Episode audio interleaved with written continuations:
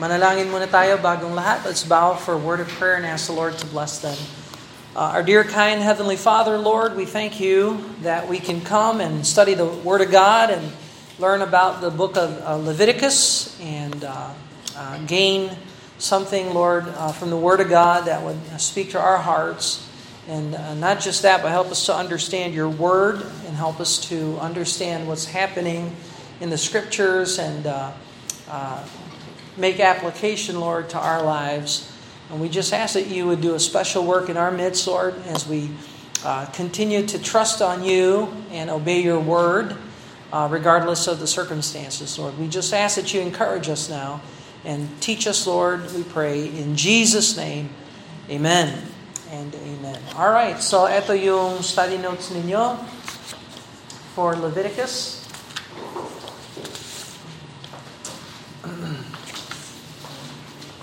And uh, sino ang manunulat ng aklat ng Leviticus? Sino? Moses. Ano ang tema ng aklat ng Leviticus? Holiness. Uh, bakit tinawag Leviticus ang aklat ng Leviticus? Patungkol sa mga Levites. At sino ang mga Levites?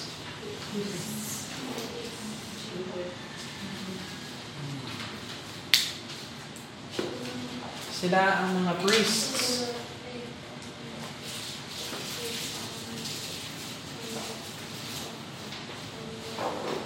Mga pare.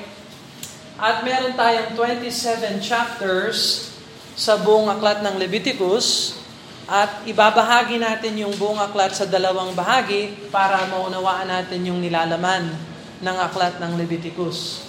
So, meron siyang two parts. Part 1, Magmula chapter ano? 1 to 17. Tama. Part 1. Ito yung tinatawag natin the way to God. So, tinuturuan tayo ng Diyos kung paano pumasok sa harapan ng Diyos, sa daan ng Diyos, way to God. Tapos yung part 2, syempre, chapter 18 hanggang 27. So ito yung part 1, part 2. Ito naman ay patungkol sa the walk with God. Paano lumakad na kasama ang Diyos. So, nung natuklasan mo ang Diyos, na saved, you are saved, kailangan matutunan mo kung paano lumakad ng maayos sa harapan ng Diyos. Alright? So, yan ang aklat ng Leviticus. So, sa part 1, from chapter 1 to 17, meron tayong apat na bahagi. Right? Magmula chapter 1 hanggang 7 ay anong paksa nito? Rituals. That's right. Uh, yung from chapter 1 to chapter 7, ilan ang mga sacrifices na pinag-uusapan dyan? Five. Ano yung limang sacrifices?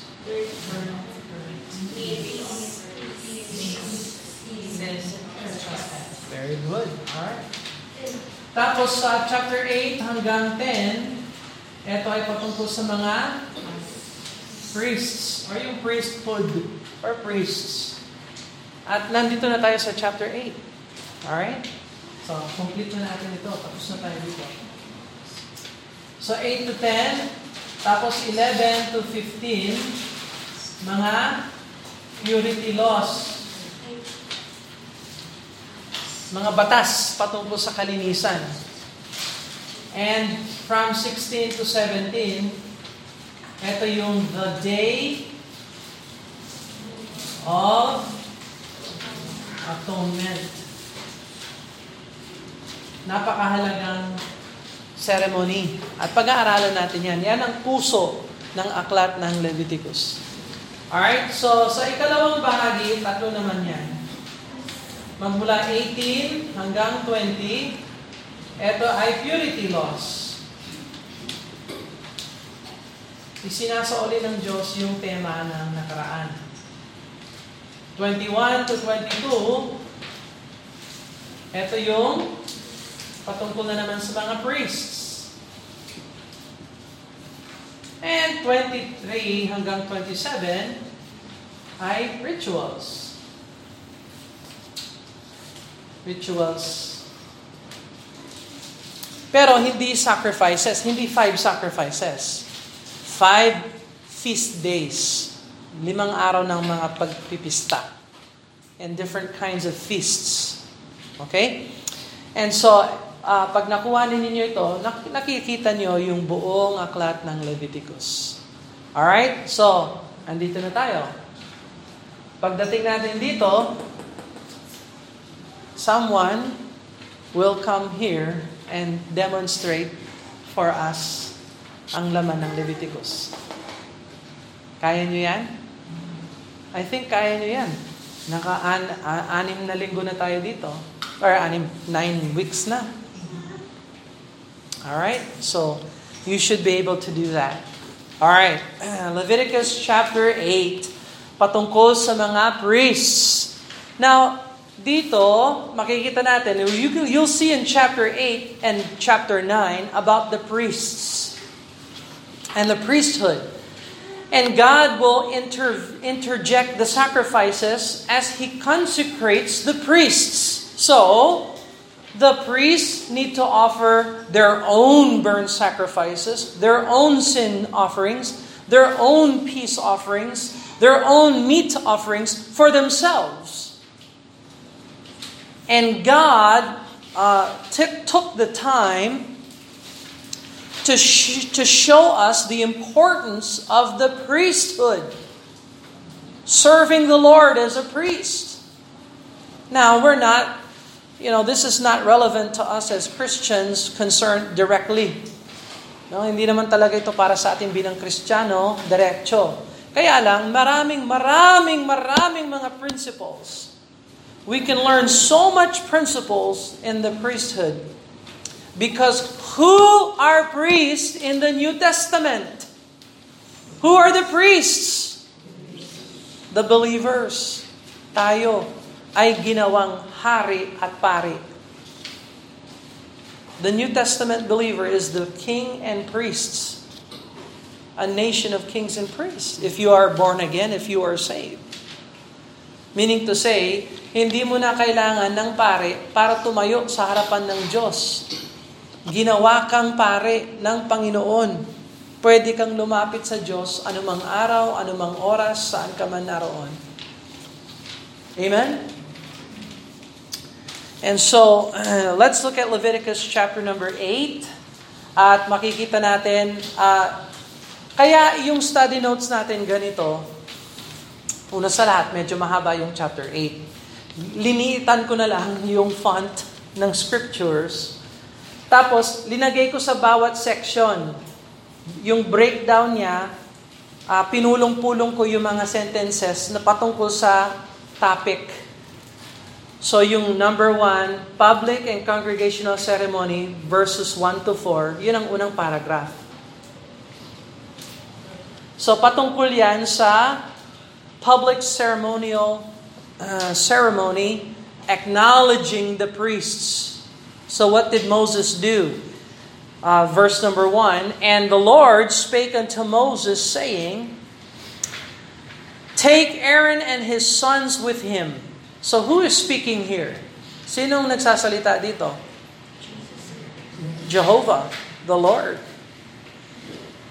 Take Aaron and his sons with him and the garments. Okay? Anong ibig sabihin ng garments? Kasuotan. Oh, mahalaga ba sa Diyos ang kaso, kaus, kas, kasuotan natin? Hmm? Yes. That's very important to God our clothing, what we wear. And the anointing oil and a bullock for the sin offering. Ngayon, alam niyo na kung ano yung sin offering. So, kailangan yung mga workers, meron silang sin offering para sa sin nila. Two rams and a basket of unleavened bread. And gather thou all the congregation together unto the door of the tabernacle, of the congregation. So, gather the sons of Aaron, gather Aaron, the priests, and gather the congregation. So God is going to do something very special. He wants everybody there. at the door of the tabernacle. And Moses did, tingnan mo yung verse number 4, and Moses did as the Lord commanded him. Now, pag nagbitaw ng utos ang Diyos, dapat sundan yung kanyang mga kautosan. Did you see that Moses did as the Lord commanded? Uulitin yung phrase na yan, yung parirala na yan, uulitin yan ng mga uh, ilang beses. Tinan mo yung verse number 5. This is the thing which the Lord commanded to be done. Tingnan mo ang verse number uh, 9. And he put forth the mitre upon his head, the mitre upon his forefront, and did he put the gold plate, the holy crown, as the Lord commanded Moses. Tingnan mo ang verse 13. As the Lord commanded Moses. Tingnan mo ang verse 14. As the Lord commanded Moses uh, katapusan ng verse 21. As the Lord commanded Moses. Over and over again, Moses received a commandment from God and Moses obeyed the commandments of God. And so anong tinuturo nito sa atin? Pag may, may salita ang Diyos, responsible responsible tayo na sumunod sa utos ng Diyos. No? So, bakit tayo binigyan ng salita ng Diyos? para alam natin kung anong dapat natin gawin. Now, listen to me very carefully. Si Satanas at ang mundong ito at ang sarili nating laman ay tutol sa salita ng Diyos. Never na magiging easy na sumunod sa salita ng Diyos. Never. Pero respond, kung meron kang liwanag sa salit, na nakuha sa salita ng Diyos, ikaw ay responsible doon sa kaalaman. The knowledge of God brings the responsibility of obedience. And we're to obey the Lord whether it's easy or not easy. Whether the flesh feels like it or don't feel like it, you gotta obey the Lord. If the world is celebrating uh, Halloween, we will not celebrate Halloween. Why? Because that is completely opposite of the commandment of the Lord. If the devil says, do what you want to do, we obey the commandment of the Lord. We do not do what we want to do. So, ang ganda ng aklat ng Leviticus chapter 8. Napakalinaw ng mga principles ng salita ng Diyos. Verse number 5, And Moses said unto the congregation, oh, ngayon, kinausap ng, ni Jehovah si Moises, ngayon, tingnan mo kung anong ginawa ni Moises. And Moses said unto the congregation, This is the thing which the Lord commanded to be done. Also, meron bang ibang mensahe si Moises? Wala. So you see, talaga, paano mo alam na biblical talaga ang nangangaral ng salita ng Diyos? O kung marunong ka magbasa ng Bible, tingnan mo kung yung sinasabi niya, Bible. Kung salungat siya dito sa salita ng Diyos, hindi na siya Bible preacher. Hindi na siya dapat pakinggan. Pag hindi siya nagtuturo ng Bible, ay, i-correct niya yung Bible na ito. Salungat siya sa Bible. O pag nagsasalita siya, nagsasalita siya ng imagination niya. Ha? Lahat tayo, pikitang mata. Lahat tayo, imagine natin, yayakapin tayo ng Panginoong Yeso Kristo. Tameme, wala yun sa salita ng Diyos. Imagination yun. Alam nyo, maraming mga buhay ang nawasak dahil inuuna nila ang imagination nila kaysa sa salita ng Diyos. Amen? So wala nang ibang message si Moises maliban lang sa binigay sa kanya ni Jehovah. Okay? So kaya mga boys, girls, makinig kayong mabuti, kami nangangaral ng salita ng Diyos, wala kaming ibang message maliban lang sa salita ng Diyos. Never ako na magtuturo sa inyo ng hindi galing sa Bible. Ha? So, maraming mga churches mahilig sa iba't ibang mga bagay maliban lang sa Bible. Yun, baliktad yun. So in verse number 5, Moses had nothing else to tell them except what Jehovah God told Moses. Do you get that? And a preacher doesn't preach and teach anything except what the Word of God teaches. We don't make this up. I do not sit in the study and say, I wonder what I'm going to share to the people of God. That's stupid. I know exactly what to share. I know exactly what to preach because I'm given 66 books.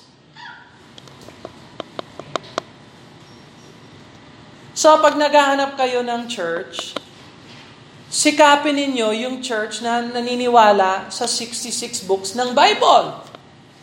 At hindi yung philosophy, psychology, secularism, na, na, kung ano-ano, alam nyo ang pumapasok ngayon sa mga churches? Business management. Paano gumanda sa lipunan? Paano magbawas ng timbang at maging malushog na mamamayan ng bayan para iligtas ang mundo, yung Mother Earth. Kasi kailangan ni Mother Earth na magbawas tayo ng plastic. I'm telling you, Saan nang gagaling yung mga turo na yan? Meron bang ugat yung mga false teaching? Ha? Meron. Demonyo. Hindi papayagan ng demonyo na maging easy ang pagsunod sa salita ng Diyos. At nasa sa atin, kayong mga nakikinig sa salita ng Diyos, tanggapin ang salita ng Diyos at isabuhay Verse number 6. Verse number 6. And Moses brought Aaron and his son. See, Moses obeyed. See? Did you see that? Moses obeyed. He didn't make up his own agenda. He did exactly what God said to do, and he obeyed the Lord. That is biblical obedience. Iyan ang hinahanap ng Diyos. God is not impressed with the size of the church congregation. Alam niyo, ah, I'm telling you, ah, you, I know the Word of God. You cannot fool me. Nobody in the world can fool me. Do you know, do you know the most basic, the most basic, let me boil it down. Do you know the most minimum amount of people that God requires in a local New Testament biblical Baptist church, biblical church? Hulaan nyo. Tell me, what do you know about the Bible? How many people does God want in the church to obey Him? To, for a church to be a church, tell me, what's the minimum? Two. Two or that are gathered together in my name. Yan ang church. Kaya hindi impress ang Diyos na libo-libo yung membership namin o, libo-libo nga yung membership ninyo, pero yung buhay nila tameme. How many people in the Philippines go to church?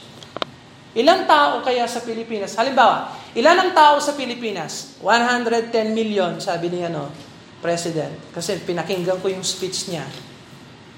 Ay, i-examine ko yan kung biblical yung sinasabi niya. So far, wala siyang sinabing biblical. Kayong bumoto sa Kanya, antikristo yon. Binoto nyo, antikristo. Oh, Brother Bill, politika ka. No, I'm not. I'm just telling you the truth. Wala pa akong narinig sa bungangaan niya na tama as far as biblical. Pinakinggan ko yung UN speech niya. Nako, one world yon.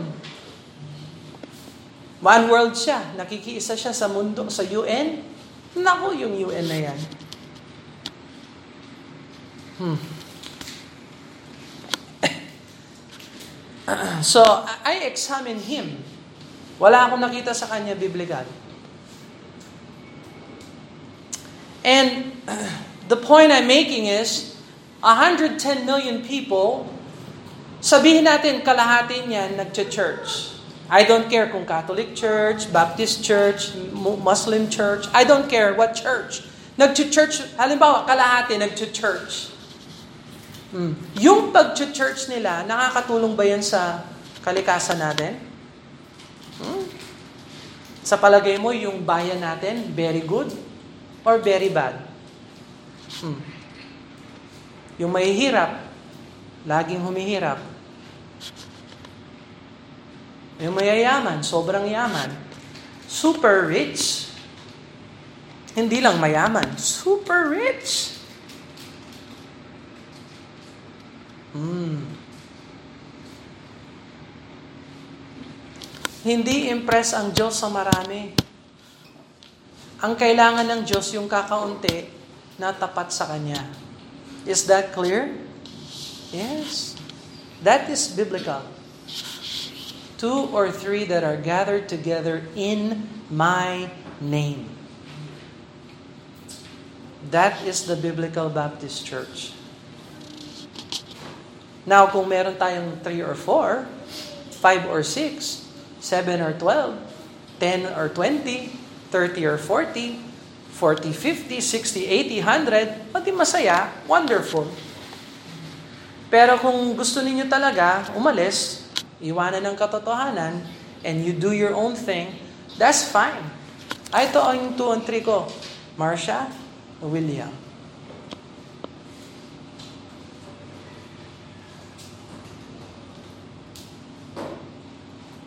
They are baptized members.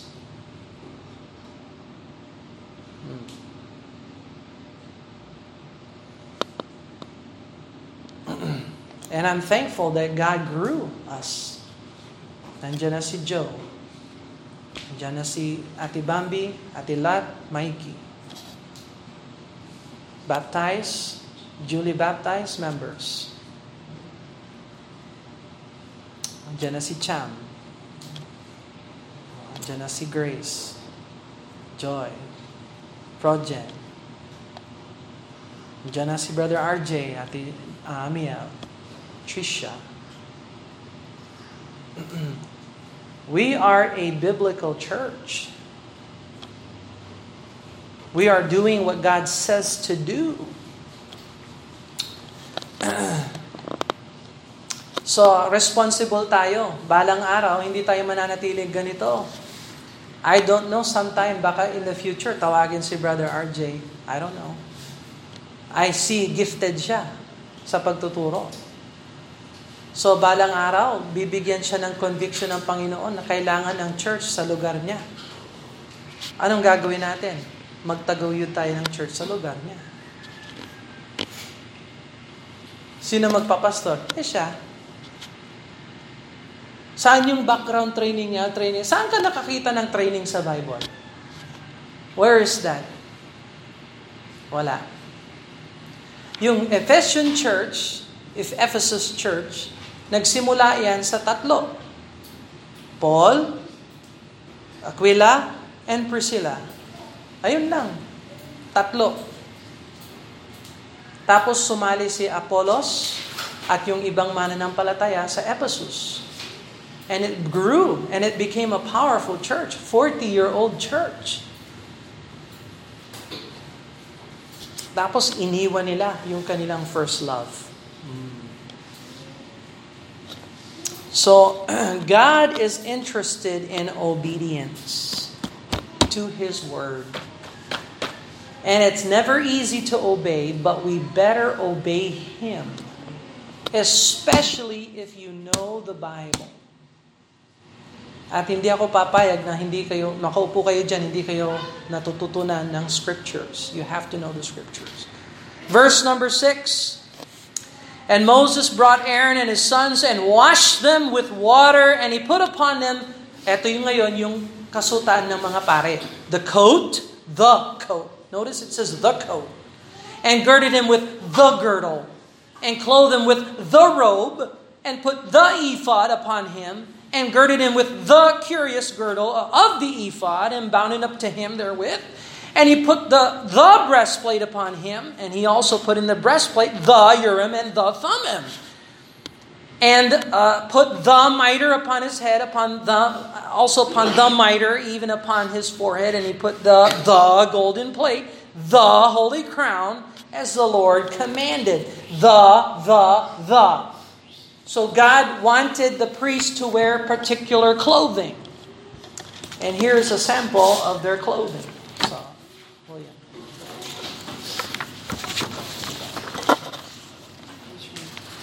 Make sure everybody has one. So, notice in verse number um, verse number 9. Notice in verse number 9, and he put upon and he put the mitre upon his head, also the mitre even up uh, upon his forehead for, forefront. Did he put the golden plate, the holy crown, as the Lord commanded Moses. Let me ask you a question. When did God command Moses to put all these garments? Because it says, as the Lord commanded him. We read Leviticus chapter 1 to 7. We didn't see where God commanded him in the book of Leviticus. Where did God command him to do that? Exodus chapter 28 and chapter 29. So, sinabihan na si Moises noong pang Exodus na gumawa ka ng mga kasutan ng mga pare. Ngayon, sa Leviticus 8, isusuot na ng mga pare ang kanilang kasu- kasuotan. And you see the elaborateness. Ito ang kasuotan, kasuotan ng high priest. And you see how elaborate they, they, they had to wear The, the mitre is the turban, the plate of pure gold, the ephod, the shoulder straps. Nandun pa yung mga bato sa shoulder straps nila. Yung tribo ng mga Israel. Anim dito, anim dito. Tapos bawat tribo nasa chest niya.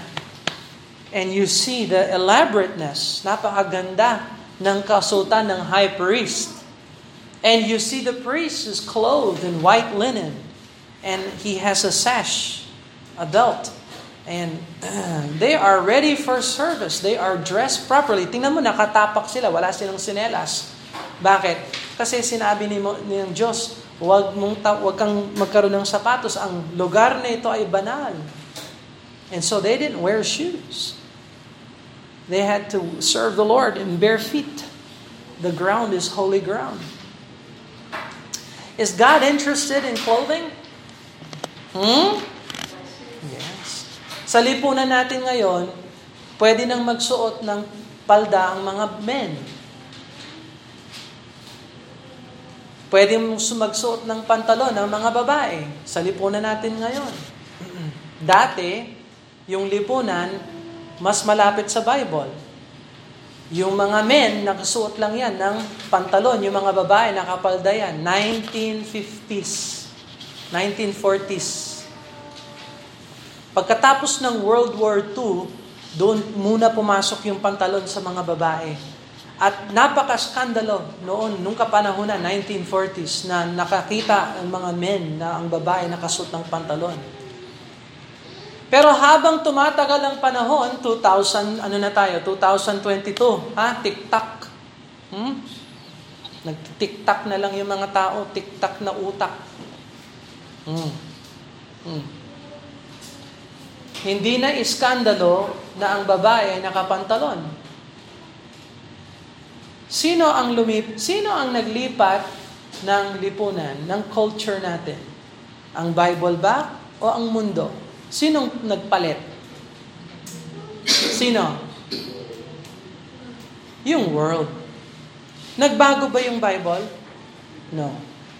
So, ang Diyos ng kasutaan ay Diyos pa rin ngayon. At kung ano ang mga distinction na ibinigay ng Diyos noon, distinction pa rin siya ngayon. Hindi lang kinikilala ng lipunan natin. Do you understand that? Yes. So today, uh, men are allowed to wear skirts. Who changed? Did the Word of God change? No. Did society change? Yes. Now, who are you going to obey? You say, well, well, well, well, well.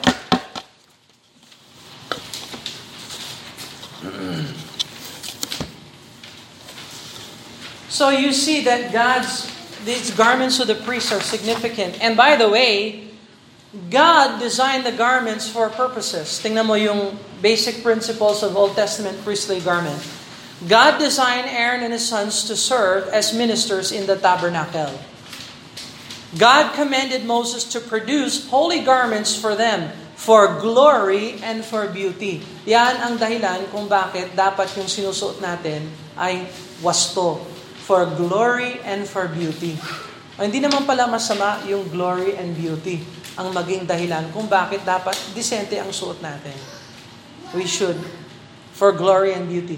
God detailed the holy garments. Na, basahin mo ang Leviticus chapter 8 ng kabuuan, basahin mo ang Exodus 28 and verse uh, chapter 28, Exodus chapter 29, at pansinin mo kung gaano kadetalye ang mga kausutan ng mga pare. God is interested in the details. In the details. Ang problema sa lipunan natin, ayaw nila sa salita ng Diyos. So pag sinabi ng Diyos, ayaw niya ng kahubaran. Ang lipunan natin, gaano kaikli pwede akong magsuot ng damit para kaunting kahubaran lang ang ipapakita ko sa tao.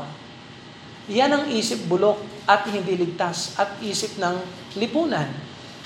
Kaya yung iba, yung kasutan nila sa taas, sa mga babae, halos nakikita na yung biyak ng kanilang breast. You see the crack. Because their mind is, I wonder how, how much I can wear so that I can show enough flesh, but I'm not going to really show everything.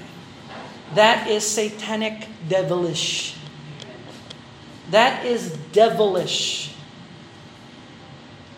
Ang tama, ang wasto, ladies, takpan ninyo yung kahubaran ninyo. Dahil ang alagad ng Diyos, nakatakip. Tingnan mo yung kausutan nila. Do you see anything there? Ha? Wala. Do you think meron tayong principles of clothing na makukuha sa clothing ng mga pare? Ha? Yes! Absolutely. Hmm. And so, let me encourage you, ha? Uh, girls, yung mga designer ng kausutan ng mga girls, mga bakla yun, at saka mga babae na walang takot sa Diyos. Pag bumili kayo ng damit sa store, yung nag-design yan, Tandaan ninyo, baka hindi ligtas, antikristo pa. Tapos isusuot ninyo, tapos ititiktak ninyo, ha? Hmm, hmm, hmm, hmm, hmm. Sinong linoloko nyo? Sarili nyo. Your clothing designer is unsaved. Kaya napakahirap maghanap talaga ng damit na tama at wasto. I understand that. And I agree. Kawawa talaga yung mga ladies. The ladies have it hard. Because it's not easy to find clothing that will cover your uh, that, that will cover you. Especially in a world the designers are antichrist, witches, Babylonian. Yan talaga, yan ang mundo natin. God's priests were not like the heathen priests. Hindi sila katulad ng mga pare ng hindi ligtas. Ah, okay. Wala akong pinakitang picture ng mga paganong pare. Pero sasabihin ko po sa inyo, nakahubad yung mga yon. Hindi ko pwedeng ipakita yung picture nila, malaswa ang mga picture ng mga pare ng hindi ligtas. Sa kapanahonan ni Elijah, noong nag, nag-sacrifice sila, kumukuha sila ng, ano, ng uh, knife at nagka-cutting sila, cutting. Ha? Bakit sila nagka-cutting? Kasi yung daloy ng dugo, may energy yon At kinoconcentrate nila yung energy nila para yung demonic spirit ay pumasok. Yun yon Saan nila nakuha yung idea na yan? Pinasok yan sa isip nila ni Satanas. Pero sino ang may tunay na power? Yung mga priest ni Baal o si Elijah?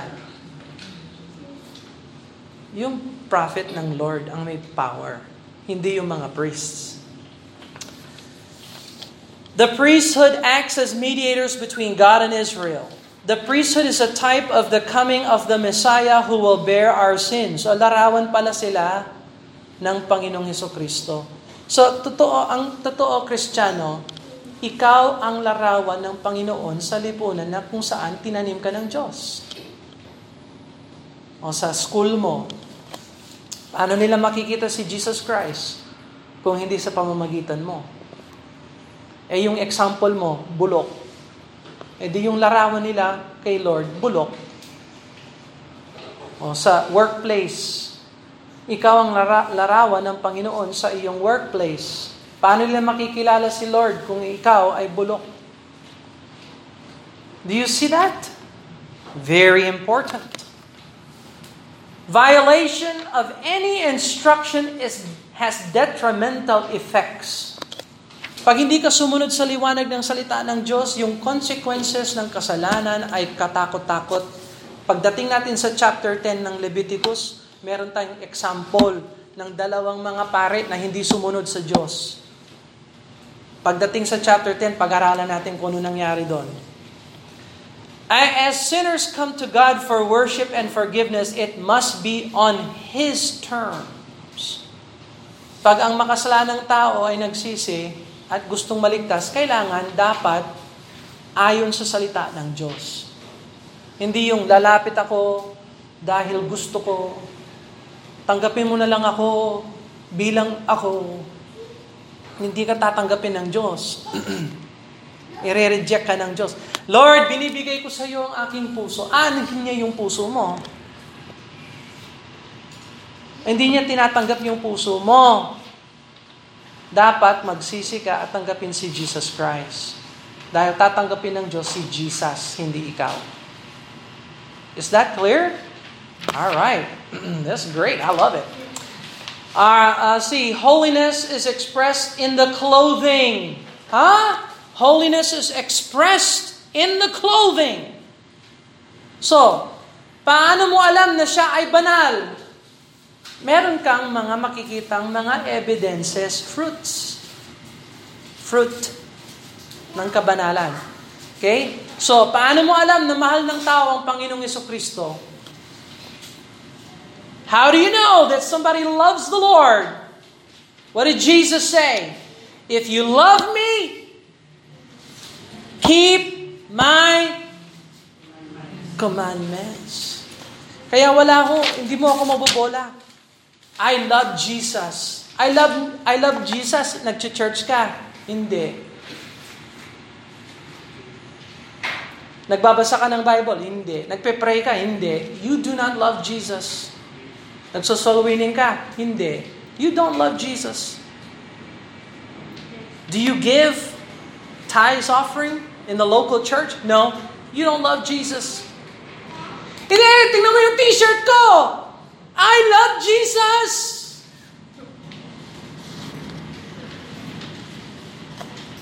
Jesus said, If you love me, obey my commandments. Obedience demonstrates love. Kaya pag sinabi ng tao, eh, hindi ako maluloko talaga. Pag ibibigay ako ng gospel track, alam mo, Brad, mahal ko ang Panginoon. O sige, magkita tayo sa church. Ay, hindi kasi, may lakad kami. O hindi, suit mo na lang yung t-shirt mo. Bulayin mo yung sarili mo. Ephod and stones, it says over here. Names are carried before the Lord. So yung mga, yung mga kasutan ng priest, meron silang mga bato. Nakaukit yung pangalan ng mga tribo sa bato. Sa palagay ninyo, yung pangalan nyo hindi nakaukit sa puso ng Diyos? God knows your name and He has you in His heart. Yun ang simbolo nito. Kung kilala ng Diyos yung mga tribo ng Israel, kilala ng Diyos yung pangalan mo, lalo na if you are saved. If you are born again, yung pangalan mo nakaukit na yan sa naka, nakasulat na yan sa aklat ng buhay at never na mabubura yun. God knows your name. Kaya pag nag-pray ka, kilala ka ng Diyos. Hindi ka stranger. Hindi ka visitor. Anak ka ng Diyos. Breastplate, pouch-like to determine the will of God. Merong Urim and Thummim. Ano yung Urim? Ibig sabihin ng Urim, lights, plural.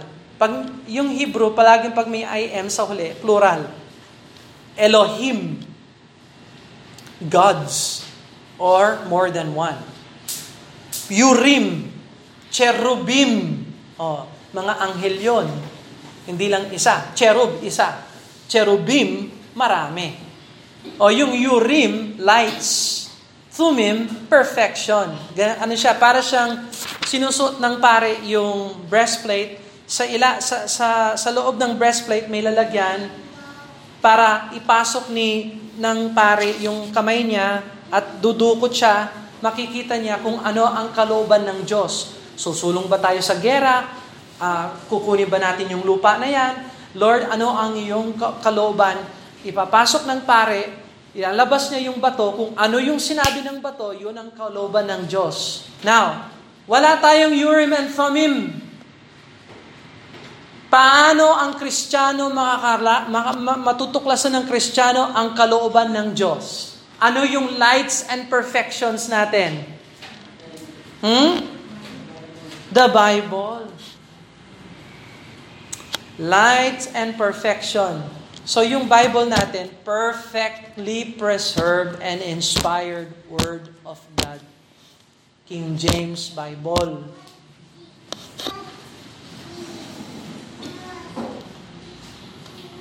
Ay, yung iba, kinokorek yung Bible. Sa oras na i-correct mo yung Bible, wala ka ng liwanag. Kasi pag sinabi mo ito ang mali, ito ay may mali, di paano mo alam yung binabasa mo tama o mali? Hello? Yung lipunan natin ngayon, mahilig sila. Yung Bible, pinalitan! Kaya hindi ho tayo, hindi mo ako maluloko. No, pag yung Bible mo, preserved and inspired, hindi pwedeng palitan.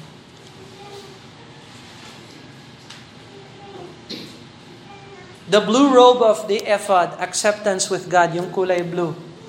May peace with God tayo. Plate of pure gold, holiness unto the Lord, symbolizes dedication, separation unto God. Alam niyo kung saan nilalagay yung mitre of na holiness unto the Lord? Linalagay sa ulo ng pare.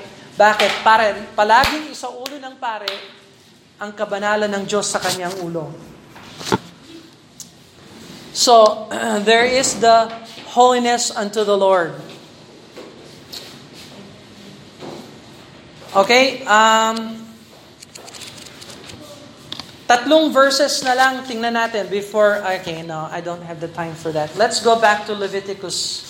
Basahin nyo na lang yung Job 29, Isaiah 61, tsaka Hebrews 7. May mga biblical principles patungkol sa kasuotan, yung mga yung verses na yan. And it's so, so important. But let's go back to Leviticus chapter 8. And so, uh, They were to wear the clothing. All right? Verse number 10, verse number 10, and Moses took the anointing oil and anointed the tabernacle and all that they're, they're, they're in and sanctified them.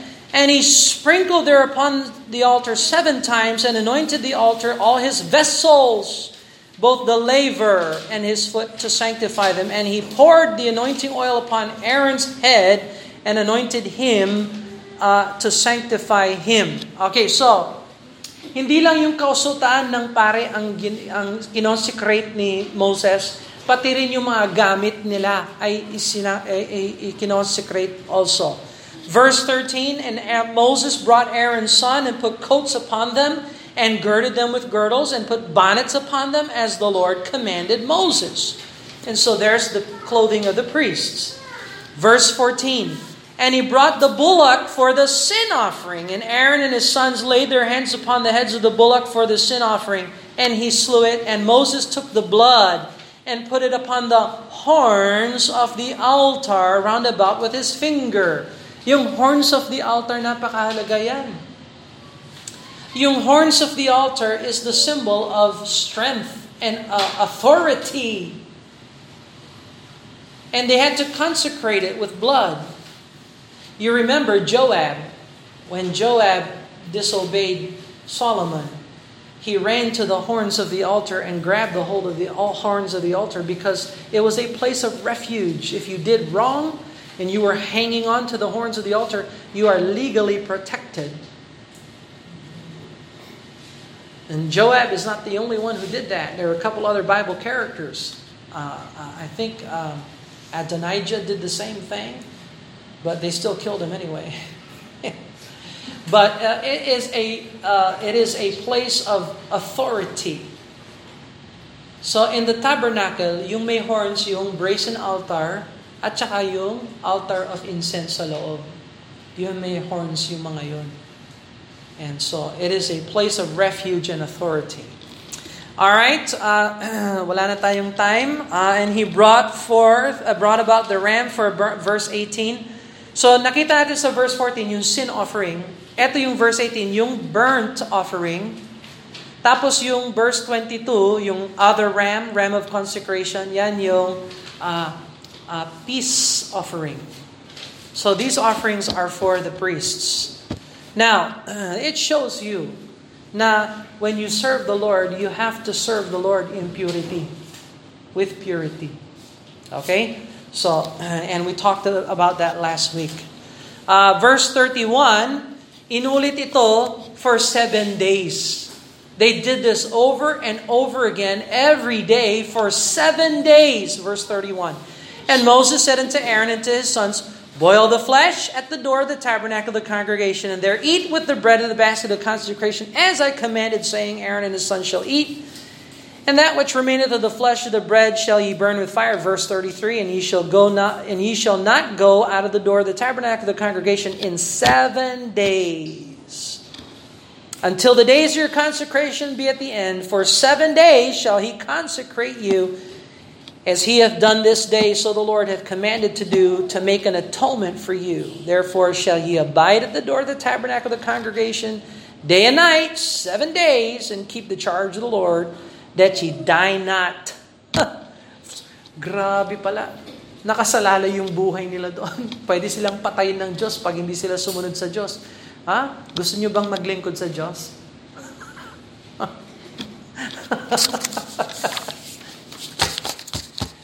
Anybody want to sign up to, to be a priest? Seven days in one location, and your God will kill you if you move. I love the Bible. Yan ang Diyos ng Bible. Hindi yung marshmallow, fluffy, evangelical God. Jelly.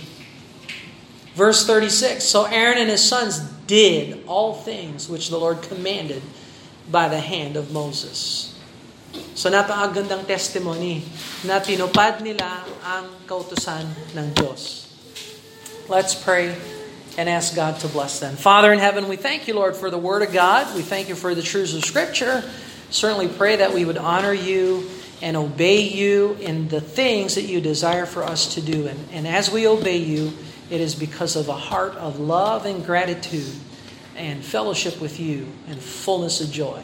So, Lord, I pray you encourage our hearts, Lord. Speak to us. Help us to examine our life in the light of Scripture and make changes that are pleasing to you. And we ask that you bless us, Lord, in Jesus' name. Amen and amen.